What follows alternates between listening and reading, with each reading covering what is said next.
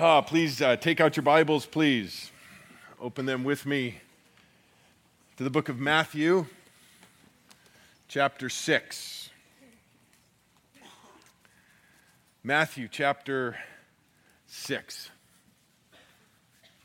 We continue our study today through what is commonly referred to again as the Sermon on the Mount. And as we have each time, uh, the last few weeks as we've gone through this, I think it's important that we do again remember the setting where this is taking place. Jesus, there was a multitude of people that were gathering around Jesus because of his great words that he was sharing. They were, they were d- different than the words that they had heard before from the scribes and the Pharisees. Jesus, when he spoke, he spoke with authority, and people were amazed by that. But not only that, he was healing people, and word was spreading about him all around. So people were gathering, and this great multitude had gathered there by the Sea of Galilee. And, and it tells us at the beginning that Jesus withdrew from them, not because he didn't want to be with them, but because he had a very specific task that he wanted to accomplish.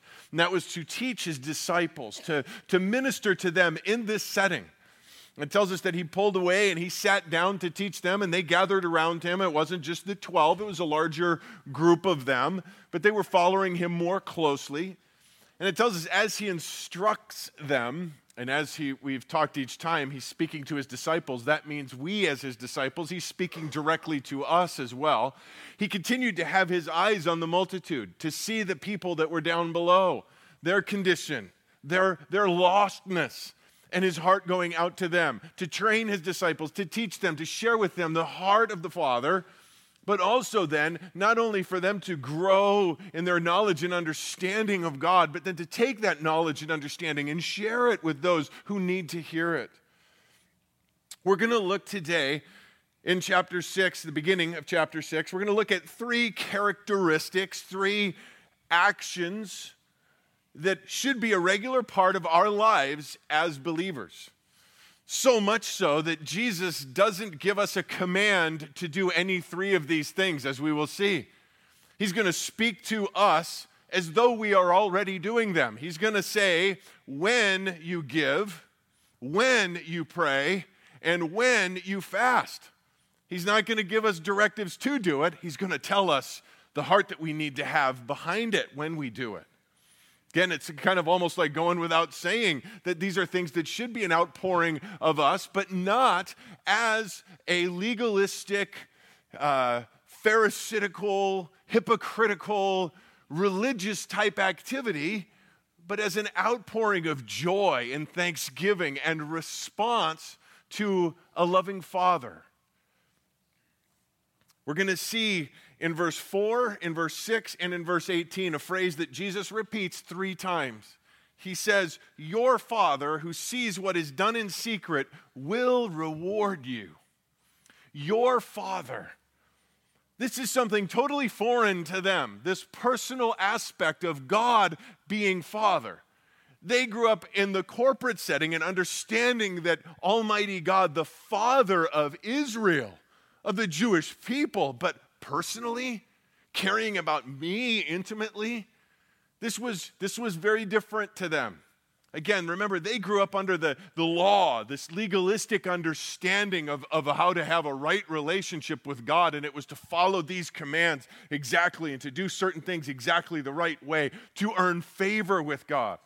And maybe you have grown up in a religious setting, a church setting, where you have that same understanding that it's all about, about pleasing God, making God happy, hoping that you don't make God mad, hoping, hoping that you can do enough good to offset any bad that you might have done so that you can somehow tip the balances in your favor when it comes to stand before God someday. That's not it at all. That's not the heart of God. Jesus, when he is saying your Father, he's speaking to us and, and, and, sharing with us the truth about the Father that we need to come and understand, all of us. Paul says in Romans 8:15, we have not received a spirit of slavery leading to fear, leading to fear again. We're not to come under this idea that it's a, that it's a bondage thing and it's a, it's a work thing. But we have a spirit of adoption as sons where we cry out, Abba, Father. He uses that term Abba there to, to underscore the, the, this relationship that we have. It's that personal daddy. What a, what, a, what a child would say, Abba, Abba, meaning daddy. Your father. Your father. We're going to see that 12 times in chapter 6, Jesus says that, your father. 12 times, 10 times in just the verses we're going to look at today. He sees. He sees everything. Your father, he sees it all. Now, to some, some of us in the room, that might be a scary proposition that he sees everything. And if that does make you a little uncomfortable, good, good.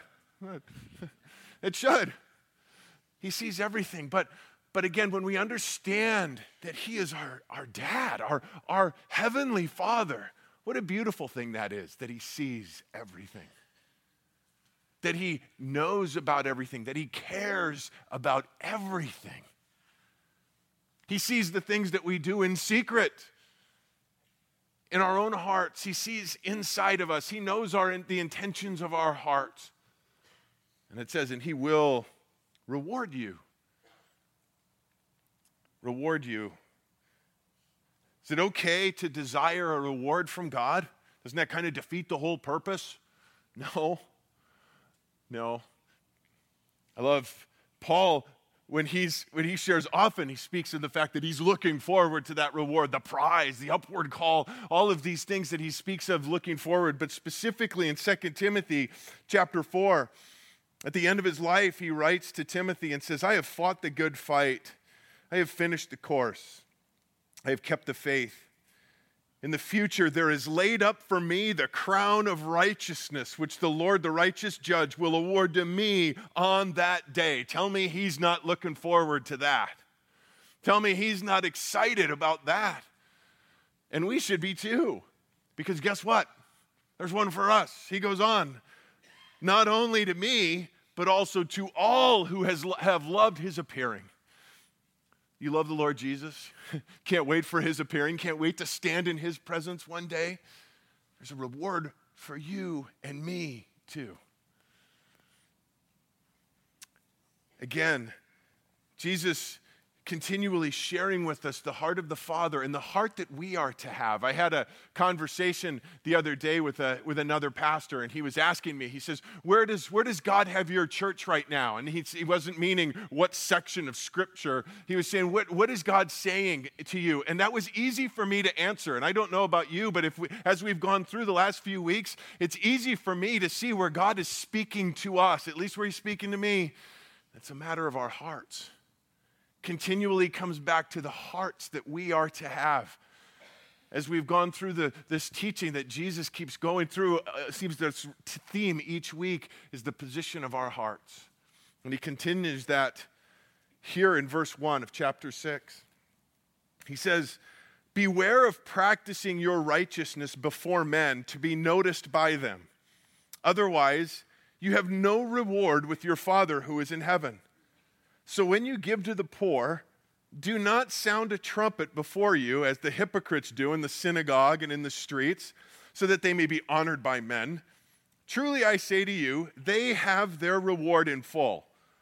But when you give to the poor, do not let your left hand know what your right hand is doing, so that your giving will be in secret, and your Father, who sees what is done in secret, will reward you. Here, Jesus in verse 1 gives us a practical statement, and then in the next few verses, he illustrates this, that what he is saying in verse 1. He speaks in verse 1 of when we do righteousness, when we do deeds as, as followers of God, we are to do them in such a way as to not to draw attention to ourselves, but to give glory to God. When we do something again, it, it, as, as, as God has, has led us to do, it should never be to, hey, look at me. The response shouldn't be, oh man, look how holy they are. Man, you are so righteous. Drawing attention to ourselves. And he illustrates this through the, the idea of when people give. He says, don't give as the hypocrites do. That word hypocrite was a word that was used to describe a play actor that would change masks throughout the, throughout the, the play. And the masks would hide their true identity. The people in the audience never knew the, the real identity of the actor, and it continued to change. And, and he's saying that that same thing. When you give, you put on this mask of righteousness, this mask of holiness. But behind it, it's all selfishness. It's all designed and pointed to me. Look at me. The world is your stage and your, your play acting.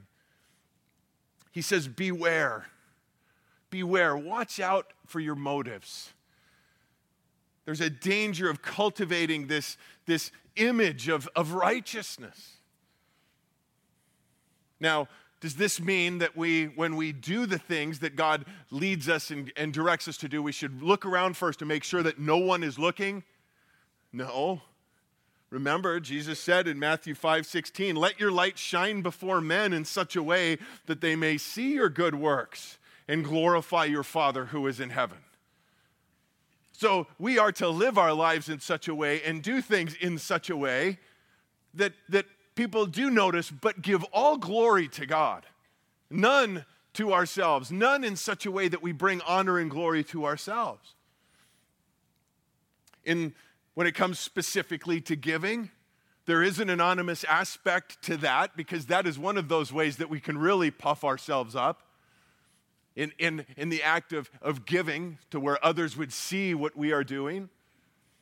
Jesus, again, these, the hypocrites, speaking of the Pharisees and, and the rabbis as they would give, there's some debate as to whether Jesus is speaking literally or figuratively when he speaks of blowing trumpets. Were they, were they really walking around and having people blow trumpets before they, they gave? I, I don't believe that he's speaking literally. I think he's speaking figuratively, and we speak that same way when we say, you know, blow your own horn, right?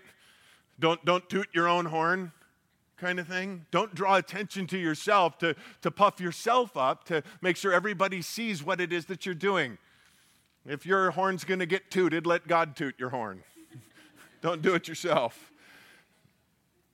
He says, when you do, when you do that, when, it, when your intention is to draw attention to yourself, you've received your reward in full. In full. That means nothing later. So if that's your heart, if, if, your, if your intention is that people would notice what it is that you're doing, make sure somebody captures it on their smartphone so that you can, you know, upload it on YouTube to get maximize the reward you're going to get now because that's it. The reward, by the way, that you receive from men, from, from the world, for the gifts and the, the, the work that you do, is just as shallow and hypocritical as the act. There's nothing there. Jesus said, But, but when you give, do it in such a way that your left hand doesn't even know what your right hand is doing. Do it in such a way that, that it, is, it is a complete act of worship. Nothing to gain anything for yourself. It's between you and God alone. Charles Spurgeon said, keep the thing so secret that even you yourselves are hardly aware that what you are doing is anything at all praiseworthy. He will reward you. He will toot your horn. It's, I know I, have shared this before in this, but I think there's a, there's a, a valuable piece to this when we understand it. Because it is easy for us to say, well, I should get credit a little bit, right? I mean, I am sacrificing, I am giving from what I have. If we understand this truth, that all of the things that we do, when we follow what it is that God leads and guides us and directs us to do, we are simply passing on what was eternally planned before. What do I mean by that? Well, when we see a need and we fulfill that need, as James tells us, if we don't, what good are we? It says if we see a need and we have the means to fulfill that need and we just say, hey, brother, have a, have a great day, what, what good is that? But if we have the, have the means to fulfill that and we do, understand that that was never meant for us. What we gave was never ours. God entrusted it to us because He eternally meant for it to get to that destination. He simply used us as the brokers in the deal. We're blessing brokers. And when we do that, do you realize the blessing we get in exchange eternally? The commission on that deal? God allows us to play a part in His eternal plan. That, I can never get enough of that thought. And how in the world could we then say, man, I deserve some credit for that? It was never mine. He entrusted it to me to pass it along. The only thing I could have possibly done was mess it up.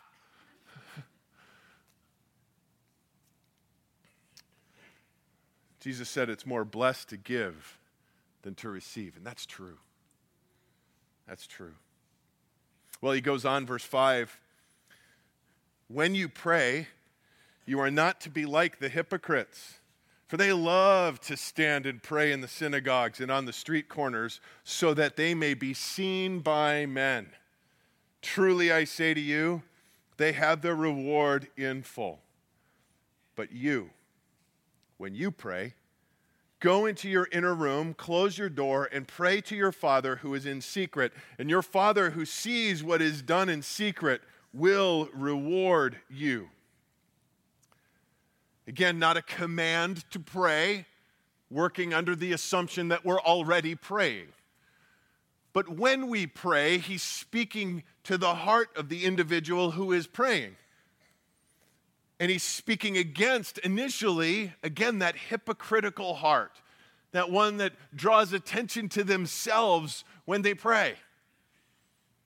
The one that, that, that, that is the loudest, the one that is the, the most boisterous, the one who, who, you know, again, look at me, hear what I got to say. And he draws attention to those that pray on the street corners or aloud in the synagogues, the ones on the street corners, the ones who timed their charitable giving in such a way that in order that, that, that, they were going to be late for the prayer call that was at 9 o'clock noon and 3 o'clock in the synagogue. So they're out doing their charitable deeds in such a way. Again everybody hey look what i'm doing over here. And oh man it's i'm going to be late for prayer. So i may as well pray right here too and pray it out loud and drawing attention to themselves. Jesus again hypocrites. Doing that to be noticed by men instead of heard by god Again, enjoy it. Enjoy the recognition, enjoy the reward. It's all, it's all you're going to get. Now, one thing, because we, we get some more in verses 7 and 8 when it comes to this, but before we move off of this, where he says, Go in, when you pray, go into your private place, go into your prayer closet. You go in, you and God, isolated alone, and have that time in prayer. This is not an indictment against corporate prayer. Jesus is not saying here, don't get together and pray corporately. There is something amazing that happens when the body of believers gets together and just seeks God's face in prayer. If you've never been a part of our Sunday night prayer services, please plan on that. It's the first Sunday night of every month. We get together here and we just pray. We seek God's face together. And it is an amazing blessing. We're going to talk a little bit more about, about individual prayer in a moment. But I believe what, what, what Jesus is speaking to here is when we get together and pray corporately, it shouldn't sound any different than when we pray alone at home. It shouldn't be any it shouldn't be any louder. Shouldn't be our, our vocabulary shouldn't change. Maybe you've been a part of that before, gathering together, and somebody will just cry out, and, Oh, Jesus! Yeah. Please bendeth thine ear to hear from thine humble servant. And how you pray at home? Somehow I doubt that. And that's, that's, the, that's the point behind this, I believe. Again, in those situations, who, Who are you honoring? Who are you glorifying? Who are you drawing attention to? Our prayers should be in such a way that when we're praying corporately, no attention is drawn to who is verbally saying the prayer. It is all, Amen. I'm right with that. I am before the throne with you in that prayer. No attention drawn to yourself.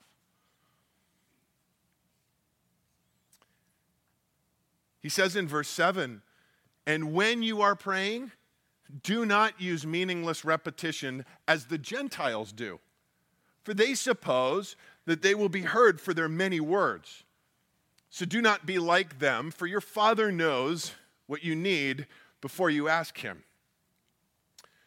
In verses 5 and 6, he dealt with hypocrites who pray with the wrong motives for their prayer, to impress others instead of to seek God. Here, he draws attention or comparison to Gentiles and heathen who didn't pray with the wrong motive, they just prayed with the wrong method in order to reach God. These these Gentiles, these heathens. We see this, this meaningless repetition in a couple of examples in the Old Testament and in the New Testament when the prophets of Baal for hours kept chanting this mantra over and over and cutting themselves with stones, sing, trying to reach Baal for their, their answer. Or, or in the New Testament, Paul tells us of, the, of this incident where the, the, the worshippers of Artemis kept on chanting over and over and over and over the same thing repetition, meaningless repetition. And this is what Jesus is saying. Don't get caught up in that. Don't get caught up into ritual, mechanical repetition that just flows right off the top of your head, off the tip of your tongue, and just. Brum, brum, brum, and maybe some of you have grown up in that environment where you were told to just go home and say this prayer seven times, this prayer nine times, and you're good. And you go through and you, away we go. And it wasn't anything from the heart, it was all just rote memory right off the top of your head. He's not speaking against repetition, just meaningless repetition. Paul very meaningful repetition. Said he prayed three times that a thorn in the flesh would be removed from him, and Jesus said, My grace is sufficient for you. Jesus himself in the garden prayed three times that this cup, Lord, if there's any other way, that this cup would pass from me. Very powerful and meaningful repetition, but he said, And not my will, but yours be done. It's not the repetition. Jesus, as a matter of fact, when we get to chapter 7, verse 7 says, Ask and it will be given you, seek and you will find, knock and it will be open to you. Those words, ask, seek, knock, those three words are written in such a way that says, Keep asking, keep seeking, keep knocking, with a heart that is, that is seeking after God. So he speaks against just meaningless repetition, he speaks against many words. Again, you've. You've probably been around that situation before too, where the, somebody prays and it's just on and on and on and on and on. Maybe heard the, the story of the family that got together for their big reunion and they asked Grandpa to pray. And he did that before the meal. And he just prayed and it went on and on and on and on. And finally, amen. And they all sit down and and little, little Jimmy at the end of the table, he's sitting there and his shoulders are all shrugged. He's looking at his food, and mommy goes, What's the matter? He says, Grandpa prayed my food cold. Thinking that it's just this lengthy prayer filling up the, the airwaves with our voice that will cause God to hear. Charles Spurgeon again says Christians' prayers are measured by their weight, not their length. We sang a song earlier, many might not know that that's coming right out of Scripture, Ecclesiastes 5 2. Do not be hasty in word or impulsive in thought to bring up a matter in the presence of God, for God is in heaven and you are on the earth. Therefore, let your words be few.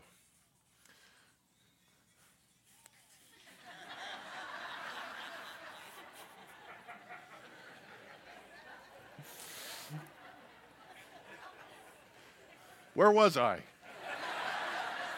That's kind of, you could dance to that. Let our words be few. So often in our prayers, we, we get this idea, and, and we can all be guilty of this, whether it's for five, three minutes, five minutes, or an hour, where we feel that it's, it's our job in prayer to just fill up the, the airwaves. Lord, hear, hear me, and just keep going and keep going and keep going. Guys, God desires a dialogue with us, not a monologue. We need to leave room for God to speak to us. We need to leave room to hear from God. We need to leave room for the purpose of prayer, and that is not to align God's will with ours, but to align our will with His. And unless we hear from Him, we can't do that. We lay our requests before Him. We share with Him, of course, what is on our heart. And by the way, He already knows. But we share with Him. But then we, we have to have that where we say, All right, God, here's what I'd like. But if you want to throw all of that off to the side and change everything, I'm good with that.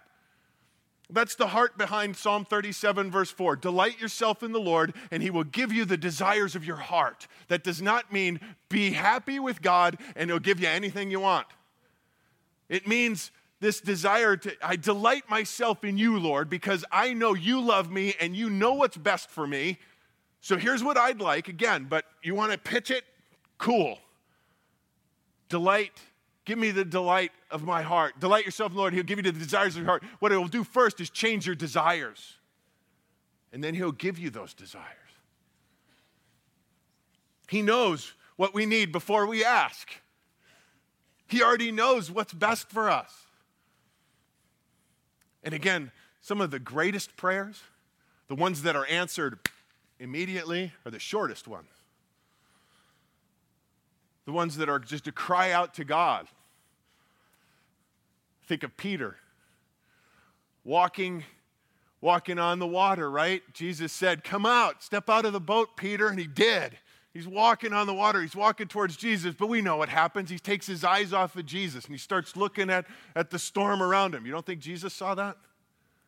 He knew. And he knew Peter's need before Peter said it. He knew what was going to happen next. Peter starts to sink because he takes his eyes off of Jesus. He starts to go down, and his, his prayer is short but sincere Lord, save me. And Jesus' response wasn't, you know, Peter, that's not the, the proper prayer order. you need to start with adoration, and then confession, and then thanksgiving, then supplication. He'd have done that, he'd have been at the bottom of the lake. you know, again, I, I see this unfold in, in my mind's eye. That as Peter again is looking around, he's not looking at Jesus, he's starting to sink. And when he cries out, Lord, save me, Jesus' hand is already there. Because he knew Peter's need before he asked.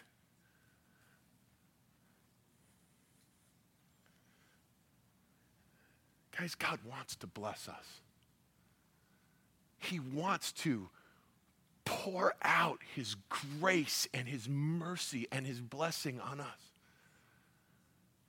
He wants to bless us far beyond what we could even ask or think. And prayer is such an amazing privilege to open up that, that avenue. God is always, always, always available to us in prayer. We will never, ever bother him. How often do you feel that way? Man, I don't want to bother God with this. He's like, please do. Please come to me.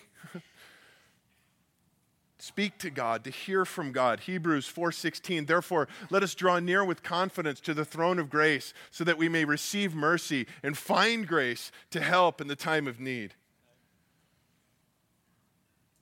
So often, too, in our prayer life or lack thereof, when we feel a desire to go to the Lord with something, the enemy is going to be like, yeah, right, you're going to go to him now. You know, and, and we have this feeling like when we do, God's going to say, Where have you been? About time. That's not God's heart. God's heart again is, oh man, it's so good to hear from you. Been waiting. Got some stuff I'd like to share with you too. I love the story of Zacchaeus.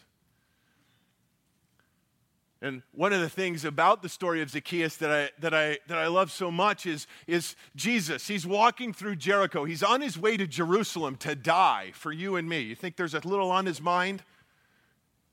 But he's walking through Jericho, and there's a mass of people around him. They're all headed to Jerusalem for the Passover celebration. So Jericho's a buzzing place anyway, because it's en route for most people. But it's really for Jesus when he's coming through, because after three years of ministry, again, this huge multitude following him around. He's walking through Jericho, and you know what happens? He gets halfway through town, he looks up in a tree, and he says, Zacchaeus. This is, you know, Zacchaeus, the wee little man, climbed up in a sycamore tree because the Lord he wanted to see, you know. Zacchaeus, come down here. I'm coming to your house today. Now, what so blesses me about that, and the first time as I was studying through that a couple few years ago, the thought came to me how did Jesus know? How did Jesus know that his name is Zacchaeus? And how did he know that he was going to his house for dinner. Now, we could play the, well, he's God card, but I think it's more than that. I think it's because that morning, when he was having his prayer time with the Father, the Father said, Son, today you're going to meet a young a man named Zacchaeus, little guy. But he's today going to become one of yours. And I got to think that that was the highlight of Jesus' day.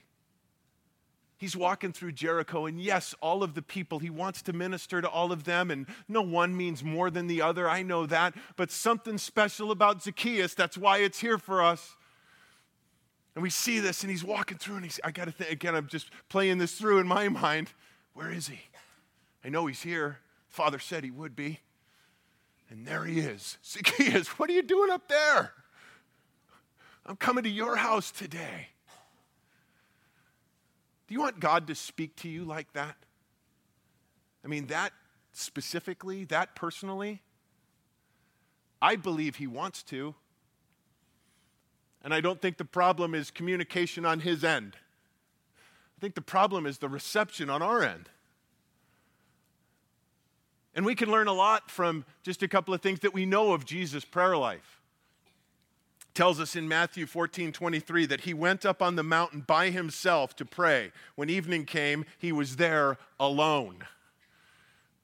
We need alone time, we need uninterrupted time. I hear, just again, I'm, I'm challenged all the time when it comes to prayer. Let me ask you a question Lord lays on, on my heart this week. When's the last time you prayed when you couldn't hear your cell phone?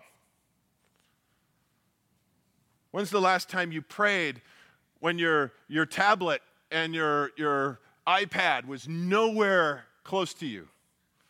Nobody could get a hold of you even if they had to. When's the last time? Away from all the distractions, away from all the busyness.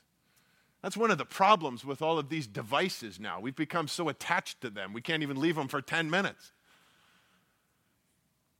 Where we would say, All right, God, I'm giving you my undivided attention.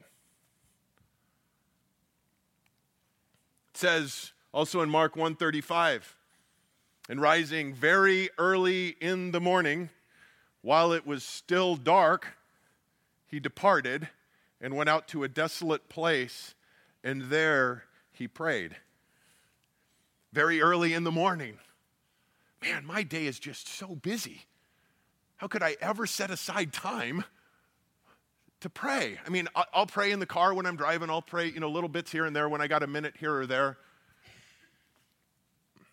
What about, oh, you got to get up at 5 o'clock to leave to, to work by 6.30, da, da, da, da, da. What about if that's the case, you get up at 4?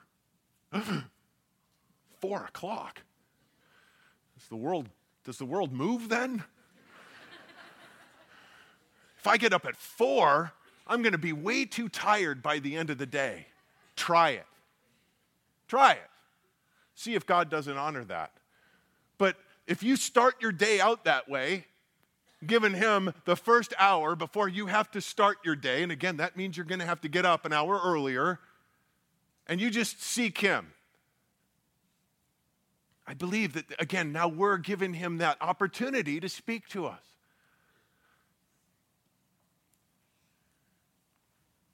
Lastly, Luke 5 tells us, but now even more the report of him went about. Great crowds gathered to him to be healed of their infirmities, but he would withdraw to desolate places and pray.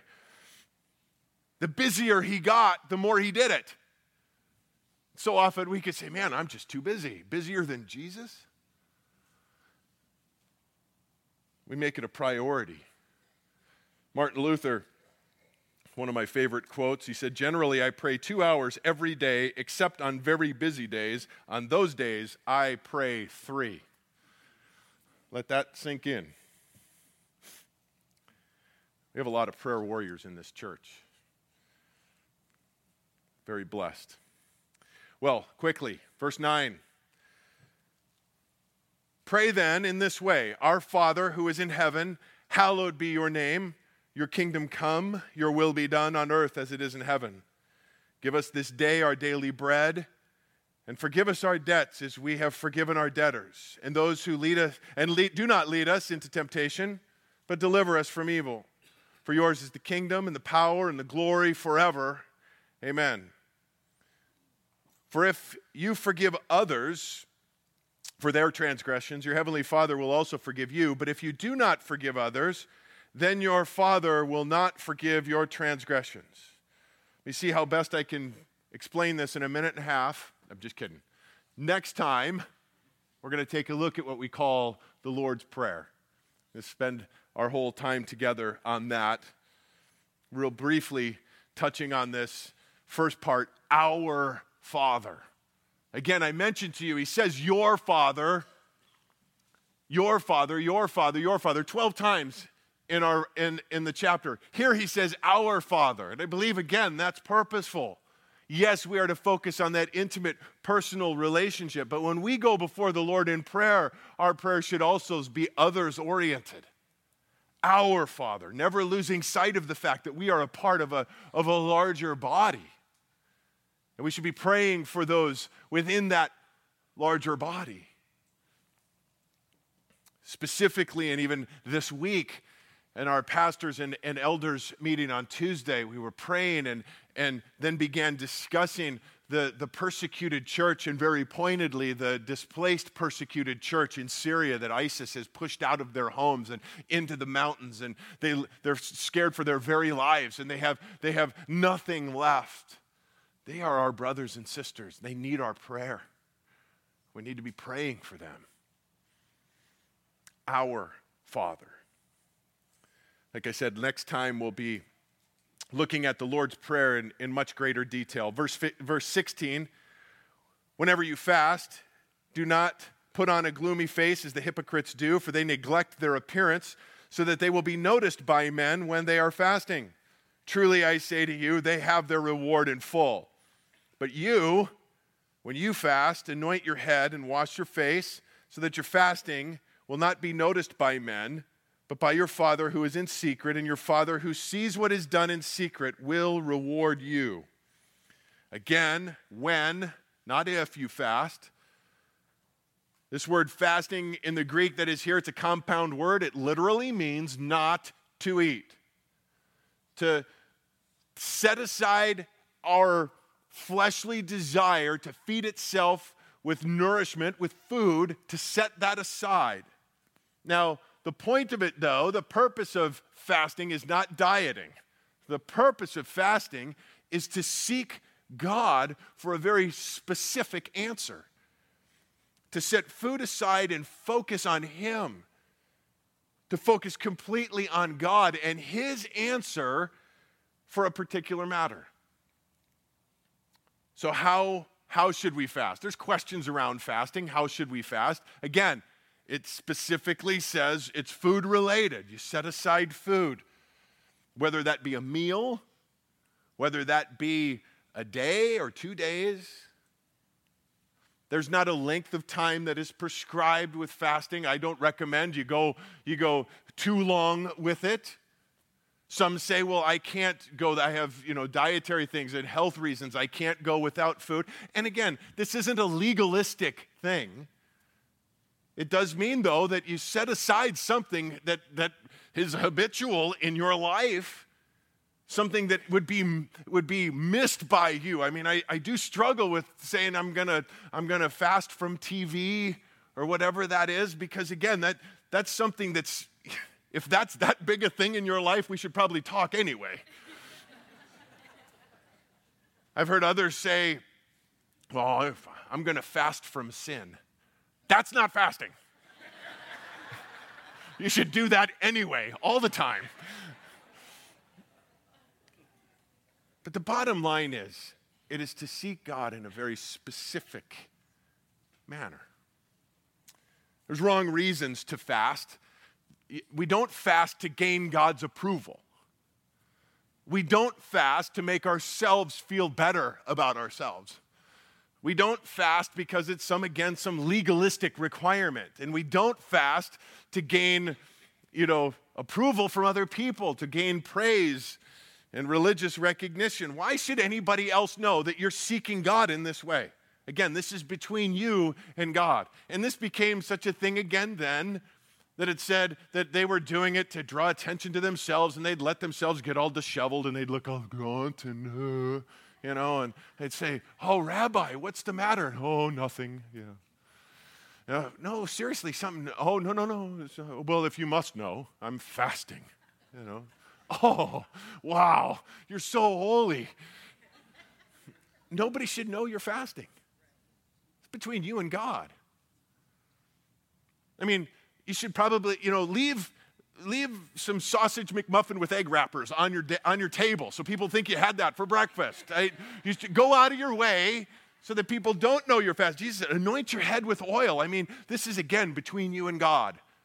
Well, there are times when corporate fasts are called, and, or, or you might want to fast with a couple, three people because you're, you're seeking God together on something. There's, there's nothing wrong with that. But again, when you're doing that, you don't go announce it to everybody, hey, the three of us are fasting. You know, it's between you and God.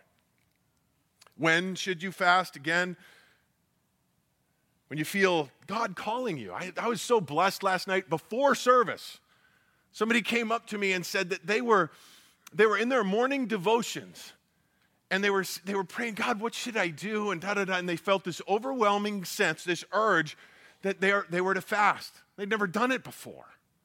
It's like, wow. I said, cool, we're going to talk about that. when God calls you, when you, do, when you want an answer on something very specific, that's a great time to fast and to seek God whether it be for a job or relationship or, or, or something, even a ministry opportunity. There's power in prayer and fasting. Again, in all of this, and to tie this up quickly, when it comes to giving, when it comes to, to prayer, when it comes to fasting, should obviously, as Jesus outlines for us here, we don't do that to impress other people, but we also don't do it to impress God. Your giving does not impress God. Your prayer does not impress God. Your fasting does not impress God. You know what impresses God? We see it in, in, the, in the New Testament. We see it Twice we're told that Jesus marveled, that he was impressed. You know what impressed him? You know what blew Jesus away? Faith. Faith. First, we see the faith of the centurion. In Matthew chapter 8, and again in Luke chapter 7. Speaking of this centurion who sent word to Jesus, he came to Jesus and said, My servant is dying. Just say the word and he'll be healed. And Jesus said, I'll come. I'll, I'll, I'll, gladly come. He said, You don't have to come.